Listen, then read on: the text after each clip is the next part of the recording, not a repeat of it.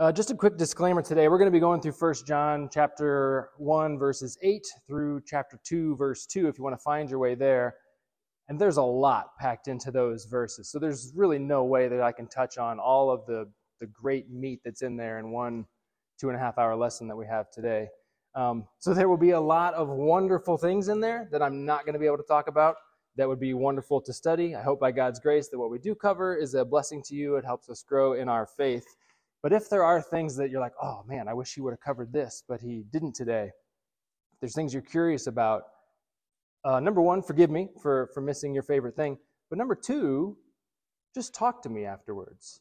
I'm an adult human that you're allowed to speak to, right? There are a number of adult humans that you are allowed to speak to. I don't know if you guys know about that. It's a pretty cool feature of being a human being.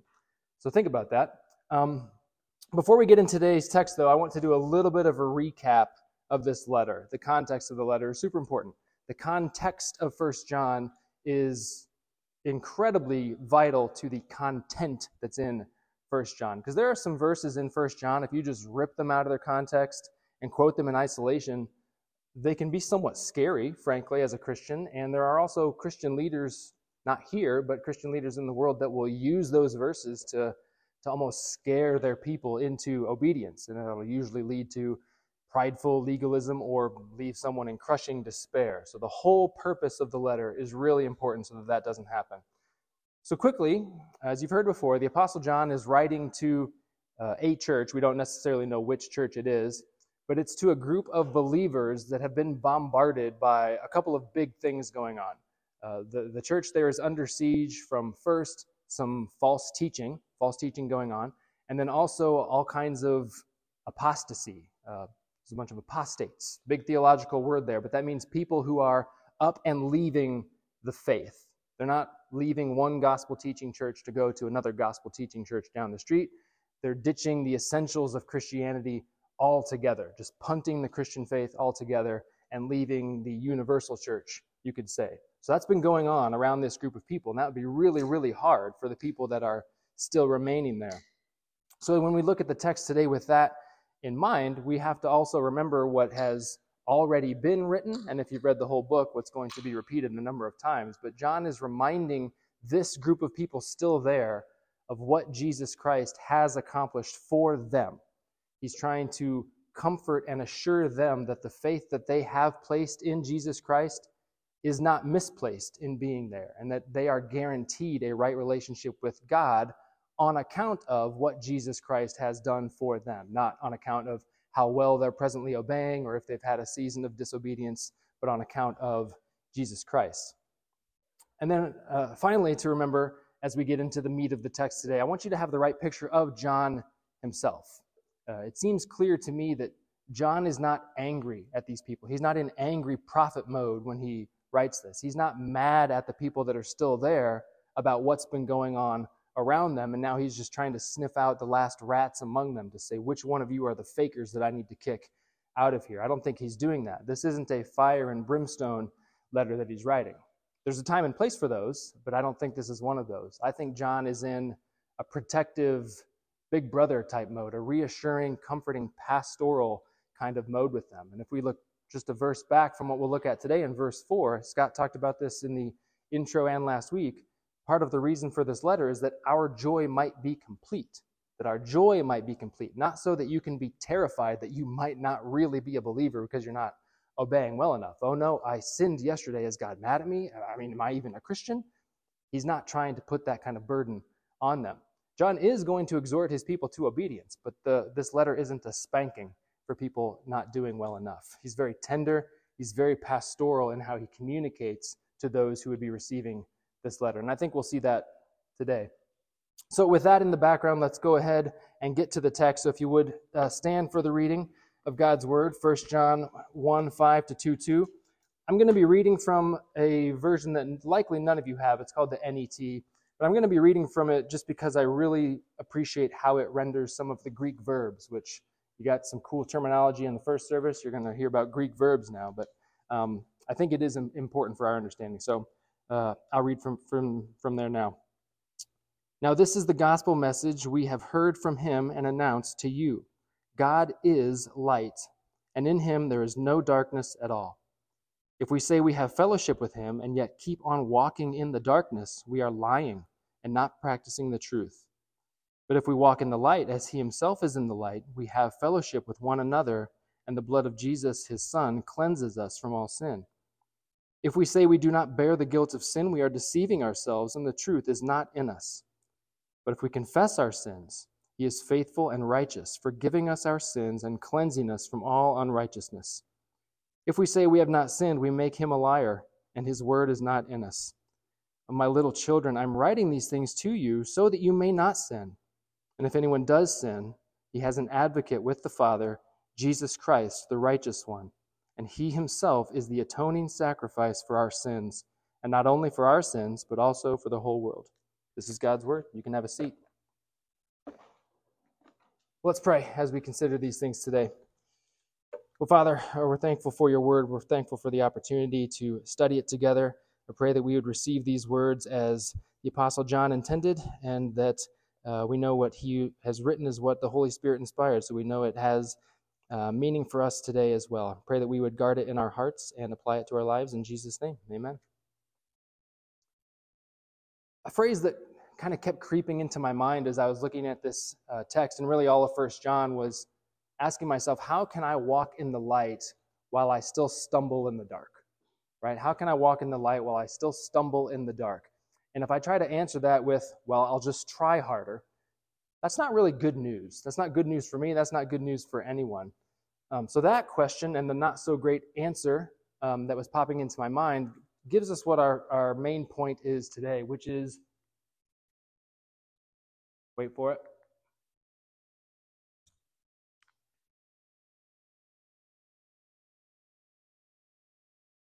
The light's not flashing on here, so I don't know if it's got batteries. I'll just tell you, and it's on your paper. It's that we can walk in the light because of the gospel of Jesus Christ. So we can walk in the light because of the gospel of Jesus Christ. And in the section we'll look at today, John is going to set up a contrast of what it means to walk in the light versus walk in the darkness. And he's going to lay out a handful of consecutive if then type statements that if you do this, then it means this. Or if this is the case, then this must also be the case. Or if this is the case, this can't be the case uh, over here. And what he's really fighting against is what that false teaching was in that area, pointing out that this can't be true uh, if we're saying these things. And he, of course, wants to exhort his people to walk in the light, but it isn't walk in the light so that the gospel can apply to you. It's that we can walk in the light because the gospel has already saved us. So that's what we're going to get into today. But again, quickly, before he gets into the actual if then scenarios, John gives us first a foundational principle for that then light and darkness contrast to be laid out. So he starts out the section by telling us first something about God. And then from there goes into these if then scenarios that flow out of that foundational truth. So, back to the verse, first verse we had today, John tells his readers that this is the message we have heard from him, of course, referring to Jesus. And remember that this is the same John that wrote the gospel according to John. He was the guy at the cross with Jesus to where Jesus said, Hey, I want you to look after my mom when I die. So, close relationship there, right? So he said, This is the message that we have heard from Jesus and proclaimed to you that God is light, and in him is no darkness at all. So God is light is foundational, and that's to say that God is perfectly good. It's not that God does good things, like we can look at what God does and then assess it by some standard of goodness we have over here. It's that God is the standard of good. He is light. There's nothing in him and nothing that he does that could ever be described as dark. And if you think about it, darkness actually isn't its own thing. Darkness is the absence of a thing, it's the absence of light. If a room is lit up like this, we wouldn't say, wow, this room is really lacking darkness, right? But if the room was dark, you could legitimately say, this room is lacking light. The, the thing that makes something dark is the absence of a light source. So, similarly, if we're taking light to mean good, dark to mean evil, evil is also the absence of good. So, no, we say God lacks nothing. But we also say God has no evil. Well, that doesn't mean he lacks evil. It means that he is full of, he's uncompromisingly full of goodness and light. He also has no sin in him, but that doesn't mean he lacks sin. It's that he has perfect, unfiltered, unblemished righteousness. So, God, or Jesus Christ in his incarnation, when he's walking in the light, it's because he is light. So, hopefully, that's making some sense. God is perfectly holy. That's our starting point, and we'll go from there. So, um, from there, talking about God being light, we'll get into the bulk of what we're going to talk about today, covering two questions, and we'll look at them side by side, and I'll see if this button works. But the questions will be I'll point to, oh, it did go. Okay. It will be what does it mean to, to walk in darkness? And then what would it mean instead to be walking in the light? So, first, I want to talk about uh, walking in darkness. What does it mean to walk in darkness? I'm not going to go into the deep details of what was going on in the first century church in this era. We heard a little bit of that from Scott in the introduction to First John. Um, but when it comes to what John has in mind when he's talking about walking in darkness, the first kind of thing we could say is that someone who is walking in darkness, for them, there would be no acknowledgement or confessing of sin, but instead there would be a denial of sin or a, uh, a downplaying of sin. So this would be people who have a posture of, yes, I'm saved by Jesus, but um, and it may look like I'm sinning, but I'm actually not. You seem to think that I'm sinning, but I disagree. Or they might have a posture of, I just really don't have anything to confess. I have nothing to re- repent of. The things that I'm doing that you think are sin, it's not actually a big deal. It's not something I need to turn away from.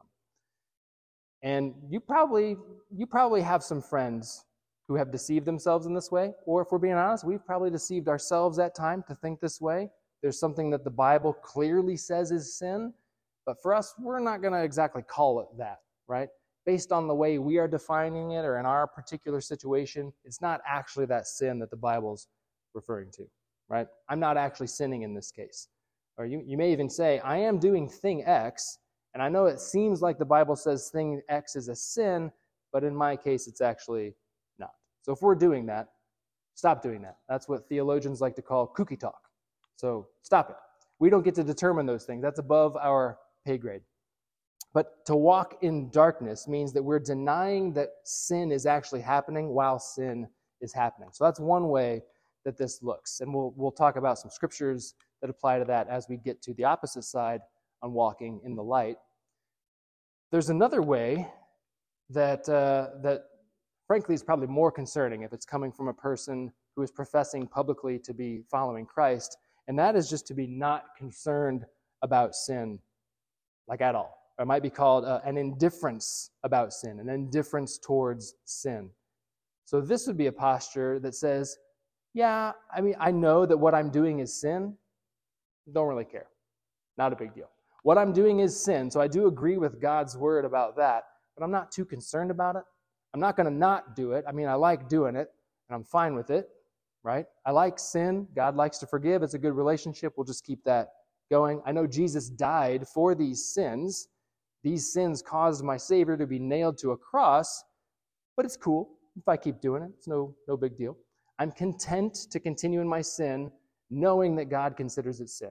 So you could say a person like that has given in to sin. They aren't, they aren't fighting against sin anymore. They've given in to it, and it's just part of who they are, and they continue to just pursue sinfulness without even pumping the brakes a little bit.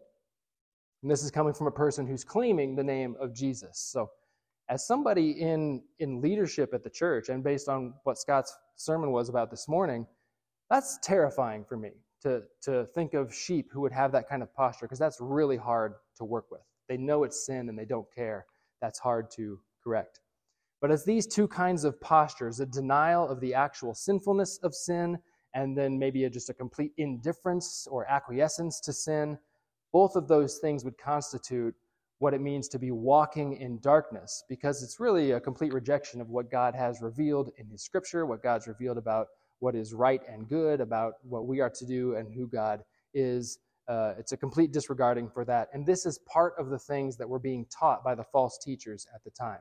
This church body were hearing these things as if this were okay. John's coming out and saying, no, no, those people were walking in darkness.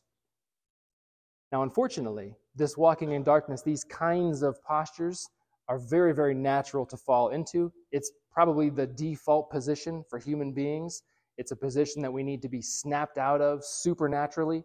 We need to be regenerated by the Holy Spirit so that we even want to do good and righteous things. By nature, mankind hates the light. We hate the truth, especially the truth about ourselves. We would prefer to live in the darkness where we can keep doing whatever we want to do in comfort or what we think is comfort. Uh, this actually goes back to something else that um, John wrote in his gospel in chapter 3, where he wrote, For everyone who does evil deeds hates the light and does not come to the light so that their deeds will not be exposed. So, that kind of life, that kind of posture, would constitute walking in darkness. And I want you to hear me say this. Um, uh, we're going to unpack this a little bit more when we talk about walking in the light. But a Christian, a true Christian, and someone who is not really a Christian will have a very different posture at the heart level towards God, His gospel, and His word. So, again, think back to the context of John's letter we talked out a little bit, the situation of what's happening. There's this false teaching saying that these things are okay, and then there's apostasy, people leaving the faith altogether. So people all over the place are denying the reality of sin or the fact that sin is no good. Uh, the false teachers are in part saying that sin in the body is really okay, it's not a big deal, or these things aren't really sin, which is teaching from Satan. And then there are people who are now leaving the faith altogether, possibly because this false teaching is being questioned, right? There's real teachers now who are saying, no, no, we need to stop doing those things because we're Christians now. And they're thinking, well, all right, I'm out. I want to keep doing those things. And they keep walking in the darkness. That's what's happening here. And a point of clarification I'm not saying that when you sometimes feel these things in like your worst moments, that therefore, well, you are walking in the darkness. I would probably say that you are stumbling into the darkness, but by God's grace, you don't live there. You don't stay there all the time. And by God's grace, He brings you back into the light. That's what the, the verb tenses here in the original languages are actually really important. That it's saying that walking in the darkness is like that's your regular position. That's the norm for you, right? Uh, we're all sinners that are not yet perfected, and we may slip into the darkness, we may tiptoe into the darkness, but those should be out of the norm by people who have been redeemed by Christ. Like if, if you were to get caught in like this huge lie, that would be a shock to people around you because that's not normally what you're like. But let's say there, there's Dave. I don't know if anyone's named Dave in here. It's not that Dave, if so. But Dave gets caught in a huge lie, and it's like, well, yeah, Dave's a liar. That's what Dave's does. That's who he is. That's the difference between that being your, your regular pattern versus a slip up situation, which is still, of course, a sin, but doesn't constitute walking in the darkness. And again, read the way the letter's written, John isn't chastising the people that he's writing this letter to. Like, guys, what's your problem? Quit walking in the darkness, right? He's writing to people who have been seeing this happen all around them, who are surely unsettled by what's going on. So John's calling it out for what it is. That kind of teaching you were hearing, that kind of behavior, that's walking in the darkness. And that's inconsistent with what you have been taught by us about Jesus Christ and his gospel. But I want to comfort you, people who are still there. I want to comfort you and give you assurance of your salvation that you received, the, the gospel that you received from us, which he gets onto later on. So that's walking in the darkness. Hopefully, it's clear what that means. But now let's talk about what it means to be walking in the light. So, what does it mean to walk in the light? We have walking in the darkness over here. So, you're clever. You probably know that basically the opposite is going to be what it means to walk in the light. But before we even get to those, one really important thing to point out is to say that walking in the light doesn't mean something. It does not mean that we have no sin. Okay? Need to put that out there, make sure we have a good fence around that. To walk in the light does not mean that we are sinless. And honestly, there are some verses in First John that can be used and are used in some denominations to give you the impression that once you're saved, you don't sin anymore. You never sin again. You might have some mistakes, you might have shortcomings, but you don't sin anymore. If you are doing something that would be called sin, then you probably aren't even saved, right? There are some denominations that teach that way. Uh, anybody with a bit of an AC background, that might sound a little bit familiar. Uh, there are some flavors of Wesleyanism, like um, some Methodists might have positions uh, like that. But the text surrounding any scary verse that could sound that way makes it very, very clear that that's not the case. And the verses that John put in here were meant to contradict the kind of teaching that was happening uh, from the false teachers as well, who would be doing things that you call sin, but would say, well, it's not sin, it might be a mistake or something. But for example, verse 8 would say that if we claim to be without sin, we deceive ourselves, and the truth is not in us. Then shortly after in verse 10, it says, If we say we have not sinned, we make God a liar, and the word is not in us. So, lest anybody in the room be thinking, well, if I'm going to walk in the light, I guess I have to live in perfect righteousness. Well, that's impossible. So that's a lost cause. That's not at all what's being saying. And in fact, if someone is claiming to not have sin, or if someone says you ought not have any sin, it means that God's word is not in you or is not in the person who is saying that. So, very clearly, walking in the light does not mean that you have no sin whatsoever. If it doesn't mean that, then what does it mean? That everybody sins, so it's not a big deal then? Obviously not. So, the first positive thing that we could say that walking in the light means is that someone who walks in the light will acknowledge and confess sin. We should acknowledge and confess our sins.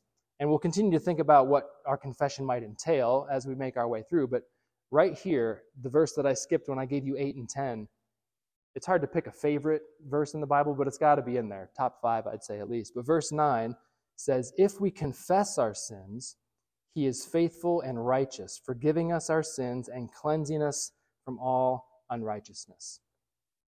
Just to take a pause there, just think about what that verse is saying. If you have sins and you confess them, God is faithful and righteous to forgive them. Maybe this is just me personally, but maybe you have it as well. Sometimes you're afraid to confess your sins to God, as if He doesn't know them anyway, but we're slow to confess them because we're afraid. That verse should remove any fear that we ever have of confessing our sins to God. It's a privilege and a joy to be able to confess them, knowing what the answer is going to be. You are forgiven. Um, that should be one of the most exciting verses that we have available to us. But anyway, um, walking in the light in a way that you would be pardoned for the sins that you have and in a way that you would have fellowship with God and fellowship with one another requires the confession of sin. And that's not me telling you here's a work you need to do. This is just this just makes sense. How can you be cleansed from sin if you don't think you have anything to be cleansed from? This happens with my kids all the time when I tell them to take a bath and they don't think that they're dirty. They're wrong about that. And luckily I don't make them confess that they're wrong. I just put them in the tub. So my, my visual's gotten a little off here. But if you don't think you need any forgiveness, you're of course not going to confess. So the mark of a Christian is one who confesses our need for a Savior. Now, something again that I'm not saying, I'm not suggesting that you need to have perfect recall and be able to list off every single sin that you've had in order to be forgiven for that sin. Um, famously, Martin Luther, before uh, he initiated the Protestant Reformation, he was basically trying to do this. He was so burdened by his sin, he would be in the confessional with a priest for hours and hours and hours, confessing his sin to the priest. I can't imagine that poor priest during that. But he would leave still worried that he missed something. He would be terrified that he missed something and he wasn't going to be forgiven. That's not what we're going for here. This is a habitual pattern type of thing. Our trajectory, our default setting is that we are quick to confess our sins to the Lord and seek forgiveness for them. The habitual pattern of a believer that is walking in the light would be one who is generally quick to confess to the Lord when we have sinned against him, generally quick to do so. So, going right with that, and again to contrast with walking in darkness, for a person walking in the light, it is also necessary for that individual to identify sin, right? This would be incorporated surely in our confession. We don't want to always be generally confessing, "Oh Lord, forgive me for any sins I may have done today," as if we're oblivious to the fact that we that we sin every day. But we want to identify sins as such. Like we said, that's one of the things that the false teachers and the, and the eventual apostates were saying was, nah, it's not actually sin. If we're walking in the light, we identify sin as sin. And, and one way that we do that, or maybe the primary way we do that, is to use God's word like a mirror, right? We will use God's perfect law, his perfect expectations as a mirror, and we'll stand before it and assess our reflection accurately. and we'll, we will see, when you just read a few pages here, uh, we'll see how fall short, how much we fall short of those standards. This is what God's word says to do, and I've not done it. Or this is what God's word says I shouldn't do, and I have done it, right? We're not going to relativize God's word, make it okay that we did it in this circumstance, or, or like the Pharisees, make extra rules around the law that we actually can do, so it makes us feel like we've done the real thing. No, a, a, a, a person walking in the light will be quick to say, you know what? I have failed. I have sinned in these ways, and I need to repent. I need to confess these to the Lord. We'll identify sin for what it is and call it that. We don't want to explain it away. We don't want to minimize it, but we identify it, we acknowledge it, and we confess it.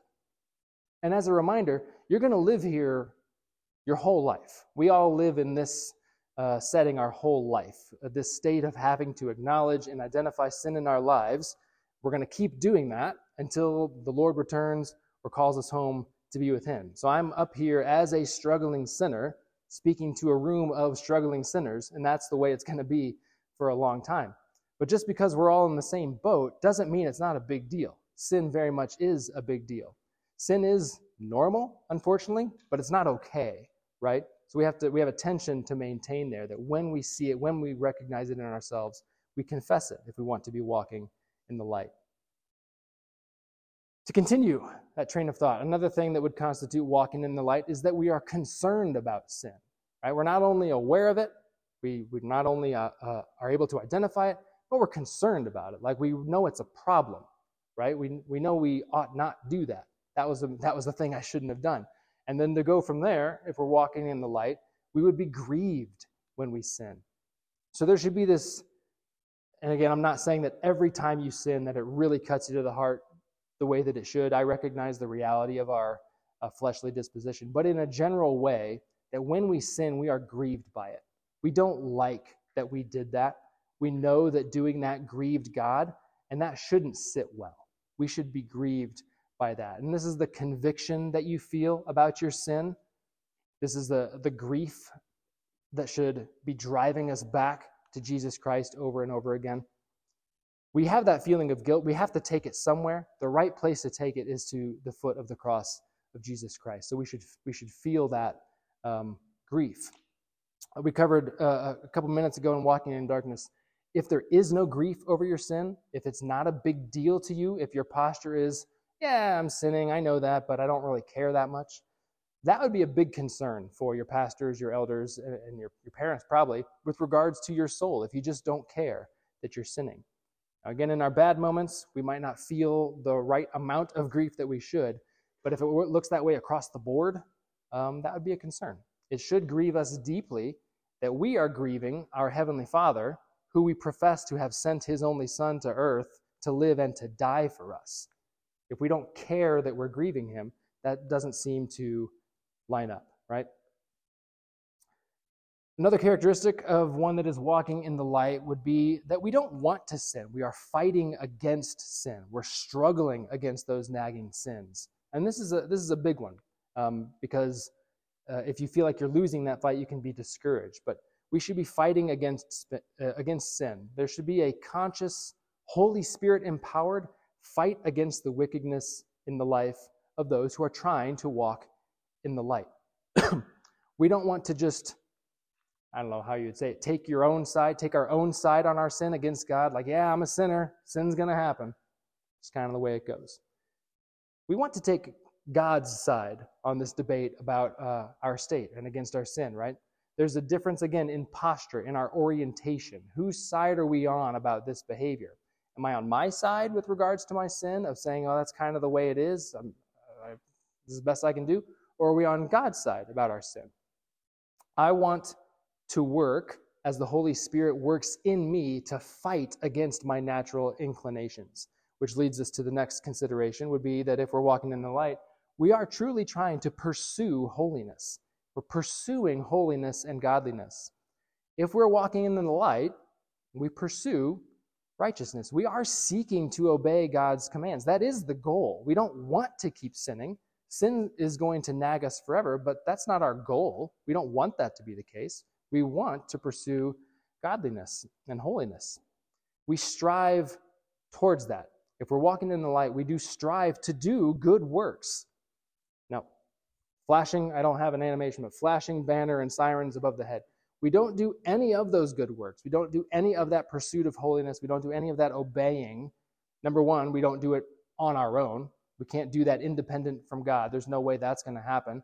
We do it as the Spirit's working in us. But big, big highlight here we don't do any of that in order to be considered right with God. We don't do any of that to try to earn our salvation or to justify ourselves before the Lord of glory as we're good enough now for you.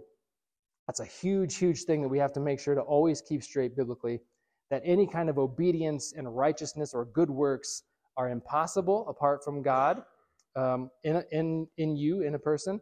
And we do those things, we pursue those things because we have been saved, not in order to be saved.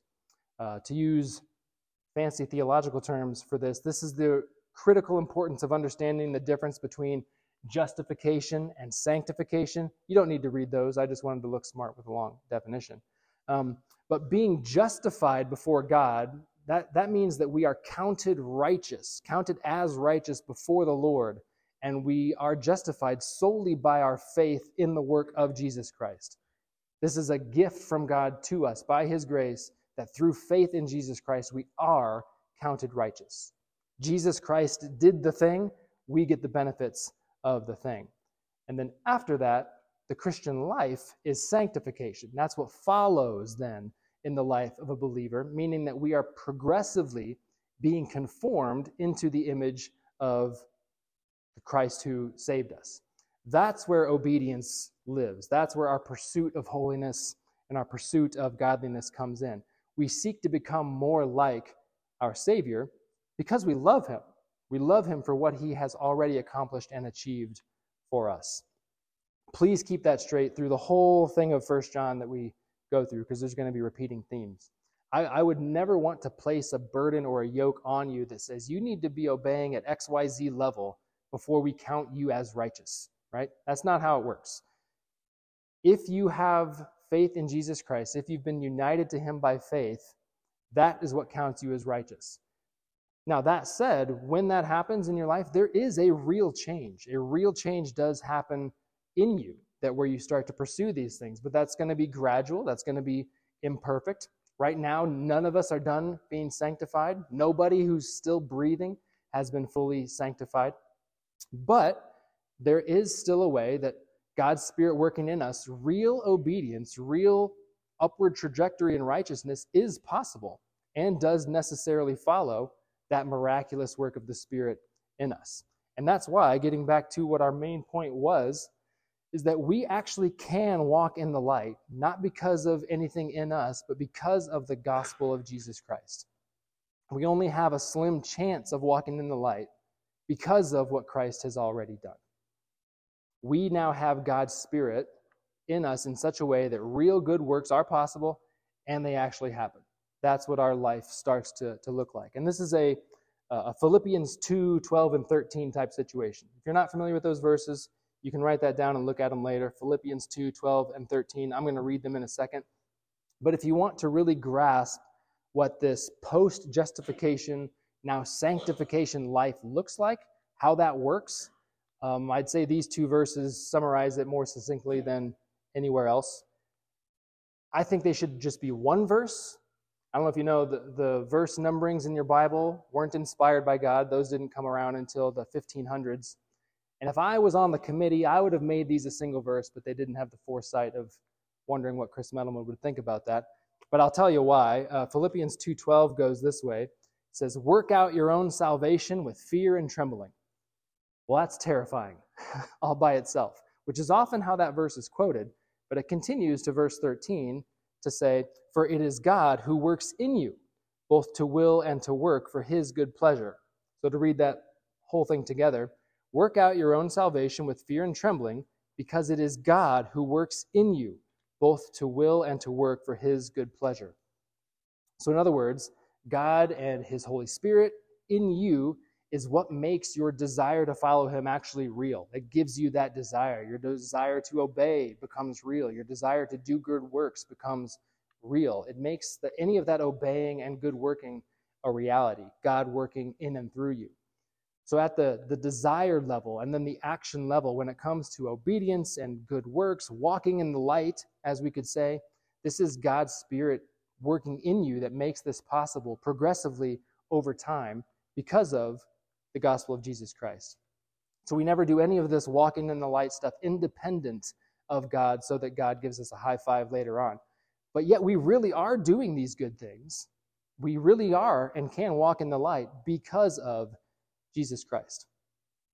So this is this is what we mean when we talk about walking in the light. Pursuit of holiness, obeying, confessing sin, all these kinds of things which we can do because of the gospel of Jesus Christ. We can actually walk in the light as a fruit of that reality of what Jesus Christ has done for us and what the Holy Spirit is doing in us. All of that obedience stuff, any of that good work, work stuff that we've talked about, that's all fruit. That's not root. The gospel is the root of all of that. Jesus Christ has already perfectly accomplished your salvation. This is what we do in light of that. Any obedience you have doesn't contribute even an ounce to what Christ has done. Even if it were 99.9% Jesus and then whatever I left off there, you, we would screw it up and we'd be in bad shape. It's all Jesus Christ. And on account of that, we then pursue righteousness and holiness. So if we're walking in the light, we're eager to acknowledge that. We're eager to acknowledge that, yeah, we are great sinners, and therefore we need a great Savior, and praise God that we have one. So, some things to consider for you all as we finish up today.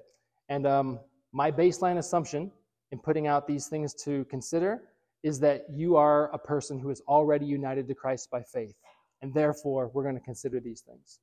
If that's not where you are, that's a different conversation to have, and this is what you're missing out on trying to pursue this life on your own. Um, but number one, again, to the believer who is secure in the finished work of Christ, consider this, and these are on the, the handout. What is one area where I may be slipping into darkness that I need to bring to the light through confession and repentance? This is simple. This is asking the Holy Spirit to convict you. If you're if you're blind to it, maybe someone else convicts you of this, or that you just really acknowledge, yeah, I know I have let that sin nag me for a while. I'm going to actually repent of that. I'm going to confess that and turn away from it. Again, not in order to be right with God, but because you have been made right with God. And then number two with that is, you know, do, do you have a trusted parent, a friend, group leader, elder, pastor, whatever, someone that you could humbly confess these sin issues with, someone that you could uh, have walk al- alongside you as you seek to pursue holiness. We need one another in this fight against sin. Don't go at this alone. Part of what this um, this passage says is that in walking in the light, we can have fellowship with one another. This is part of being with one another is relying on someone to help us in this fight against sin. And then number three, this is a really long one, um, but it's an important one. And it's uh, the, the answer should be obvious, but something to, to think about for yourself. Are you looking at obedience? Am I looking at obedience as a way of earning God's favor and therefore a burden that is impeding my joy? Or are you, am I looking at obedience as a pathway to joy and as something that is the fruit of the miraculous reality of the salvation that has already been earned by Jesus Christ on my behalf. Again, a long one, and you know what the right theological answer should be, but really consider how are you going about your day. Because way number one is not good news. That's not good news for anybody. Way number two is the best news that the world has ever received. So think about these things. Um, that will finish us up for today. These themes that we see here, these are going to be repeated John kind of writes in a cycle, so we'll touch on more of this stuff in future weeks, whether it's me, Scott, AJ, or, or somebody else. But uh, be, be thinking about these things in the coming week and in the coming weeks ahead of that. And uh, just one other thing. I know Scott mentioned last time he, he recommended that you read this passage, right? Uh, I have an audio version of the Bible. The whole thing of First John, read in a fancy way slowly, takes 16 minutes. I would like to challenge you to read the whole letter before next week. See if you can find 14 to 16 minutes, I bet you can, to read the whole letter of First John. If you want to earn yourself a little Bible, you could read it every day. the whole thing every day until next week. And if you all come to me and said, I did it, I'll order some more of the little Bibles and you can all have one. Or since you've already got a little Bible, I'll think of something else that you can have. But uh, read it and read it in its context. Don't read just the scary verses because there are scary verses in here, but this is a letter of reassurance so that our joy may be complete and so that you can be assured that you are saved in Christ. So, with that, let's close in prayer for the day. Well, Lord, um, you are good. You are light, and, and that light is humbling to us. It is scary sometimes to stand before your presence, and it should be scary, Lord, if we are doing so in our own strength, looking to uh, impress you with our good deeds. Because, Lord, your word shows us what the standard is, and pretty good or trying hard is not the standard, but perfect righteousness is, and that's why we need a perfectly righteous Savior. So thank you, Father, for sending your Son, Jesus Christ, to do all of these things that we have failed to do, and for counting us righteous on his behalf. And Father, I pray that that reality and, and your Spirit working in us would spur us on towards good deeds and obedience because you are the one who saved us and we want to we want to become more like Jesus Christ. We want to uh, in gratitude and in thankfulness, obey what you have before us because it is for our good and for your glory. So I pray that that would be our posture in this coming week and in the, the weeks, months, and years ahead, that we would always be looking to Christ and on account of him seeking to do what you have for us. Pray these things in Jesus' name. Amen.